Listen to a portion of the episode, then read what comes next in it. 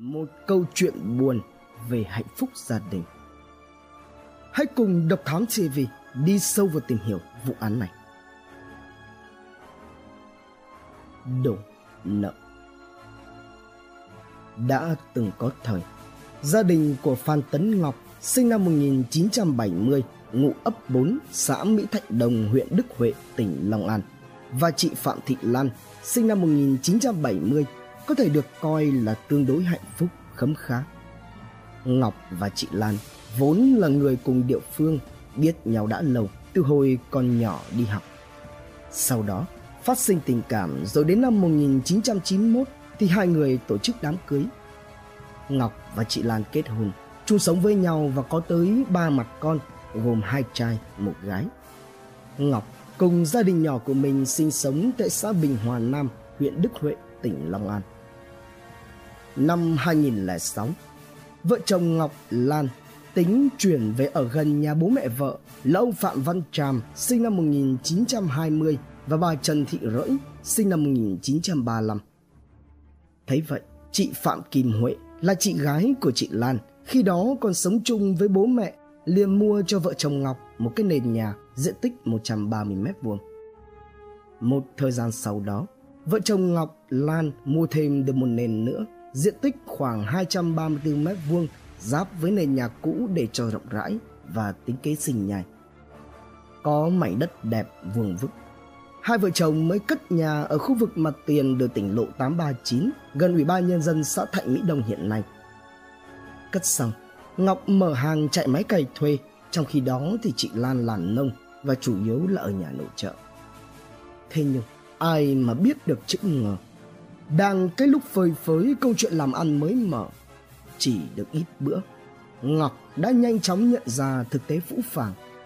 Ở quê, ít việc, người thuê cày cuốc chẳng được là bao, còn máy móc nhà cửa thì đầu tư toàn tiền thiếu, thành ra đổ nợ khoảng ba trăm sáu mươi triệu đồng. Cuộc sống vốn đã khó lại càng thêm khó, chồng chất, ngập ngụa, lại thêm năm miệng ăn một nhà, trong khi bản thân lại chẳng hay nhiều nghề, cũng chẳng học hành đến đâu. Ngọc đành phải tìm kế đi làm nghề hồ để kiếm sống nuôi gia đình. Người chồng. Khoảng thời gian Ngọc đi làm hồ, phải mang trên vai gánh nặng, kiếm từng đồng tiền bươn chải nuôi gia đình và trả nợ. Tưởng đâu, Ngọc quyết chí làm lại từ đầu. Thế nhưng dần ra lại có bất minh. Trong thời gian đi phụ hồ, mỗi tháng Ngọc cũng kiếm được khoảng một triệu rưỡi. Sau đó trở thành thợ thì kiếm được nhiều hơn, tới hơn ba triệu đồng mỗi tháng. Nhưng Ngọc cũng chỉ đưa cho vợ có bốn trăm ngàn đồng trên tháng. Số tiền nơi còn ăn học còn lại đều dựa vào tiền lương hưu của ông Tràm bà Rẫy. Cũng từ thời gian này, tin đồn Ngọc có bồ bắt đầu xuất hiện. Gần xa, bóng gió, chị Lan biết được chuyện, đâm ra giận lắm. Hay nhắc đến chuyện bồ bịch, thành thử vợ chồng Ngọc Lan đâm ra cãi vã, lục đục, mâu thuẫn với nhau. Thực hư thế nào thì chỉ có người trong cuộc mới nắm rõ nhất. Chỉ biết rằng, theo lời kể của chị Huệ, Ngọc có bồ nhí ở ngoài khu vực rạch bần. Cũng từ đó, Ngọc hay chửi bới, đánh đập, vũ phù với vợ mình nhiều lần như là cơm bữa.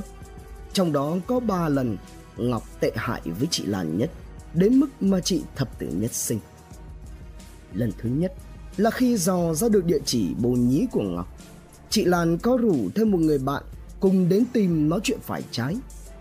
Lặn lộ đến nơi, biết cô bồ của Ngọc có ở nhà, chị Lan mới đứng ngoài gọi cửa nhưng mãi chẳng thấy ai ra mở. Được một lúc, khi mà chị Lan và bạn mình định ra về, thì Ngọc từ phía trong nhà của cô bồ mở cửa gọi chị quay lại. Vừa mới bước được vài bước thì Ngọc đã sấn tới như một thằng động rồ, làm cho chị Lan bất tỉnh. Chưa dừng lại ở đó, Ngọc thậm chí còn đuổi đánh luôn cả bạn của chị Lan, khiến cho chị này phải chạy thục mạng lẩn ra ruộng ngô thì gã mới dừng lại. Lúc sau đó, Ngọc cùng với cô bồ chở chị Lan về nhà bố mẹ đẻ chị bàn giao. Lần thứ hai, Ngọc cho chị Lan một trận thập tử nhất sinh ngay tại nhà bố mẹ vợ. Nguyên do là bụi tre ngoài vườn có một cái mụt măng, có người đến hỏi mua nhưng Ngọc thì nhất quyết không bán. Ngọc bảo để ăn cũng được, mà để vứt bỏ cũng được, chứ không bán. Tưởng chẳng có gì, ấy thế khi vừa dứt câu, gã bắt đầu lân la kiếm chuyện, đuổi vợ vào phía trong buồng rồi bụp tới tấp. Cứ thế đến khi chị như đòn mới thôi. Lần thứ ba, chẳng ai hiểu đã có chuyện gì xảy đến với Ngọc, chỉ biết rằng gã mò về nhà kiếm cớ gây sự, càn quấy với chị Lan, dùng rằng giật cả quần áo của chị rồi nhặt lấy vỏ chai rượu Long An mà xông tới. Trong cái cơn thú tính, chợt Ngọc thấy hai đứa con của mình đi ra ngoài về, thế là gã mới dừng tay. Lần này Ngọc khiến cho chị Lan bị gãy xương hàm, phải đi bệnh viện cấp cứu và khâu tới tám mũi. Ai cũng nói nếu như không có mấy đứa nhỏ thì thật chẳng biết chuyện gì sẽ xảy đến nữa. Được một thời gian sau, Ngọc có để ý và phát hiện thấy chị Lan có những hành động mà theo Ngọc thì đó là dấu hiệu lạ, như là thường xuyên nhắn tin, nói chuyện điện thoại một cách lén lút. Từ đó hắn đâm ra nghi ngờ chị Lan có mối quan hệ tình cảm với người khác. Cũng từ đây, mâu thuẫn giữa hai vợ chồng càng lúc càng lớn hơn. Ngọc thường xuyên mạt sát, thượng tay hạ trần với vợ. Có lần ông Tràm bà Rẫy ốm phải vào viện nằm, Ngọc cũng chở chị Lan đi thăm. Nhưng đi được giữa chừng thì gã lại dừng xe ở chỗ vắng vẻ, rồi lấy trong cốp xe ra cái liền kề sát vào cổ chị Lan mà hỏi: "Mày có nhận là mày ngoại tình không? Không nhận tao cắt." Trong tình thế ngàn cân treo sợi tóc ấy, đối diện với một con thú, chị Lan đành phải nhận bừa thì Ngọc mới buông ra. Người cha hằn vào ký ức của ba đứa trẻ, đặc biệt là người con cả của Ngọc và chị Lan là em Phan Minh Lâm. Hình ảnh về người bố với những hành động vũ phu, ứng xử tệ bạc với mẹ hiện lên rõ mồn một qua từng lời kể của em. Đó là những lời bố rêu rao rằng mẹ nhắn tin qua lại ngoài luồng với một người đàn ông nào đó. Đó là việc bố đánh mẹ bất cứ lúc nào, mỗi lúc uống rượu vào thì lại càng tợn hơn. Chuyện chửi bới thì thật không biết nói sao cho đủ. Ông bà ngoại can ngăn thì bố còn quay ra đe dọa cho nhập viện, ai nấy cũng phải chịu. Đã nhiều lần thấy bố đánh mẹ quá dữ, mấy đứa trẻ mới xúm vào ôm bố ra thì lại ăn luôn cả đòn oan. Cứ thế Ngọc một mình làm càn, còn phận làm con thì chúng cũng chỉ biết khuyên can, dù biết là thừa thãi chứ không ai dám can thiệp sâu hơn. Người con sau lần vỡ nợ, vợ chồng Ngọc Lan xoay sở đủ đường. Thấy con gái vất vả, ông Tràm bà Rẫy ở ấp bốn xã Mỹ Thạnh Đông cũng phải bán đi một nghìn bảy trăm mét vuông đất do ông Tràm đứng tên để trả nợ cho vợ chồng Ngọc. Bên cạnh đó, ông Tràm và bà Rẫy cũng nghĩ bụng, giờ đây tuổi cao sức yếu, già cả rồi, cũng muốn có đông con đông cháu về cho vui cửa vui nhà, phòng cái lúc trái gió dở trời, có ốm đau thì cũng có người ra vào trông nom chăm sóc. Thế là vào năm hai nghìn mười, ông Tràm bà Rẫy mới lập di chúc để lại toàn bộ nhà đất cho vợ chồng Ngọc. Và cũng từ đây, Ngọc lại bán nhà cùng với các con về ở hẳn bên nhà ngoại. Về nhà bố mẹ vợ ở, tưởng đâu Ngọc tu tâm dưỡng tính làm ăn. Ai ngờ, gã trở nên không những lười biếng mà còn mất dạy với người nhà vợ. Biết rằng ông bà ngoại có nhiều đất đai, với sự tham lam khốn nạn và lười biếng của mình, vừa mới chuyển đến, Ngọc đã tính kế xúi bẩy bố mẹ vợ kiện cáo chị Huệ, đòi tài sản đất đai nhà cửa với di chúc của ông bà Tràm Rẫy để lại cho vợ chồng Ngọc Lan là sáu nghìn chín trăm sáu mươi mét vuông đất và căn nhà cấp bốn. Cũng từ lần ấy, để cho gia đình được yên ấm, chị Huệ phải xách áo ra ở riêng, cho dù chị đã sống với bố mẹ mình suốt bốn mươi tám năm trời.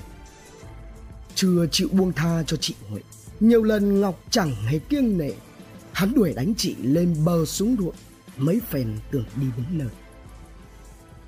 Còn đối với chị Lan, mặc dù đang ở nhà vợ, Ngọc cũng vẫn đánh chửi liên miên. Bố mẹ vợ can ngăn thì Ngọc thậm chí còn quay ra chửi bới, hỗn láo, hăm dọa đánh luôn cả bố mẹ vợ mình. Cuối cùng, sau nhiều lần đòn roi và nhục nhã, khoảng năm hai nghìn không trăm mười ba thì chị Lan quyết định ly thân với Ngọc. Ông Tràm, bà Rẫy cũng đi đến quyết định không cho Ngọc sống chung nữa, đuổi ra ở riêng một nơi. Mất tích. Sau khi ly thân, Ngọc chuyển ra dựng một căn tròi cách nhà bố mẹ vợ hơn một trăm mét để sống bằng nghề nông nghiệp, trong đó chủ yếu là nuôi gà nuôi vịt.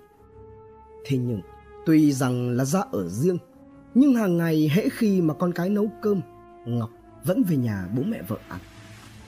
Chuyện có lẽ sẽ chỉ như vậy nếu như không có một sự kiện bất ngờ và hết sức bí ẩn. Sáng ngày mười một tháng ba năm hai nghìn không trăm mười lăm, khi em Phan Minh Lâm cùng với hai người em của mình thức giấc, mò xuống dưới bếp kiếm cơm ăn sáng thì thấy cơm chưa nấu. Đây là một việc khá lạ đối với mấy đứa trẻ, bởi lẽ hàng ngày chị Lan luôn là người dậy sớm nấu cơm, đảm bảo khi các con của chị dậy sẽ có cái ăn. Sau đó là chị sẽ đi tưới cây rồi đưa cả ba anh em đi học. Không thấy cái ăn, mấy đứa mới đi tìm mẹ khắp nhà thì cũng không thấy. Cậu con cả chạy ra bờ xem mẹ có đang tưới ớt hay không thì cũng chẳng thấy ai. Không tìm thấy mẹ ngoài bờ, Lâm vào trong nhà bấm máy gọi điện thì phát hiện điện thoại của chị Lan hãy còn để ở nhà. Lúc này em mới gọi đến nhà của họ hàng thì cũng chỉ nhận lại được câu trả lời rằng chị Lan không đến đó. Như có gì đó mách bảo, em mới chạy khắp nơi để đi tìm mẹ, từ nhà hàng xóm đến quanh khắp nhà ông bà ngoại cho tới cả căn tròi của Ngọc cũng không thấy chị Lan đâu. Cho đến chiều cùng ngày, mọi người vẫn không hay gì tin tức của chị Lan. Nhưng có một điều mà ba đứa trẻ biết rõ là có chuyện lạ, bởi chị Lan chưa bao giờ đi đâu mà không nói hay gọi điện về báo. Theo bà con hàng xóm cùng với bà Tư, có tên thật là bà Nguyễn Thị Thế, sinh năm một nghìn chín trăm bốn mươi lăm, là một người rất thân với chị Lan, cho biết thường ngày chị không đi đâu quá hai ngày, có lẽ hôm nay có việc gì đó đột xuất chăng. Sang tới ngày hôm sau, họ hàng và bà con từ sáng sớm cũng đã chia nhau đi tìm kiếm xung quanh các kênh ao bờ bụi gần nhà. Đồng thời gia đình đi đến quyết định đến cơ quan công an trình báo về sự việc. Tới khoảng mười ba giờ chiều ngày mười hai tháng ba năm hai nghìn không trăm mười lăm, công an xã Mỹ Thạnh Đồng đã phối hợp với ấp cùng với người dân tiếp tục đổ xô đi tìm kiếm. Một ngày, hai ngày, ba ngày, sang tới ngày thứ tư rồi ngày thứ năm, vẫn không ai hay tin chị Lan đang ở đâu. Chị Phạm Thị Lan đã đi đâu? Là chị tự đi hay bị đưa đi? Liệu có chuyện xấu gì xảy ra với chị hay không? Công cuộc tìm kiếm liệu có đem lại kết quả? Đón xem phần hai tại Độc Thám ti vi. Trân trọng cảm ơn quý khán thính giả đã theo dõi. Subscribe, ấn chuông đăng ký để cập nhật những video mới nhất. Like, share, chia sẻ tới nhiều người hơn. Comment những suy nghĩ, ý kiến, bình luận của bạn hay những gợi ý, đóng góp để chúng tôi được hoàn thiện hơn. Độc Thám ti vi, hai ngày một số vào lúc hai mươi mốt giờ.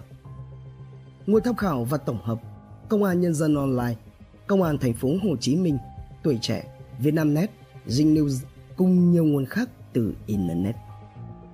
Độc Thám ti vi.